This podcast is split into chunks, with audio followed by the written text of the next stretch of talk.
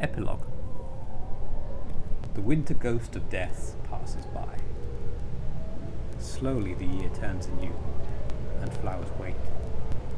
Somewhere in the earth seeds lie. Shining stars blink in the chill glance of fate.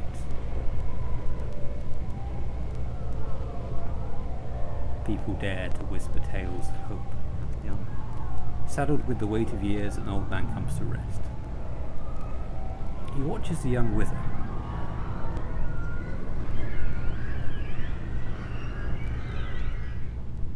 And his exhaustion turns to tears, although they're trying their best.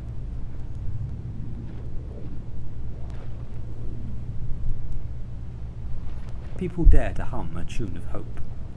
The lonely and the sick are washed downstream. They scratch out details of a forgotten dream.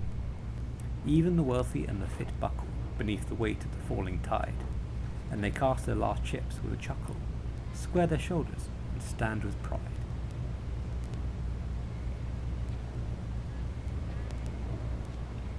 People dare to sing of hope.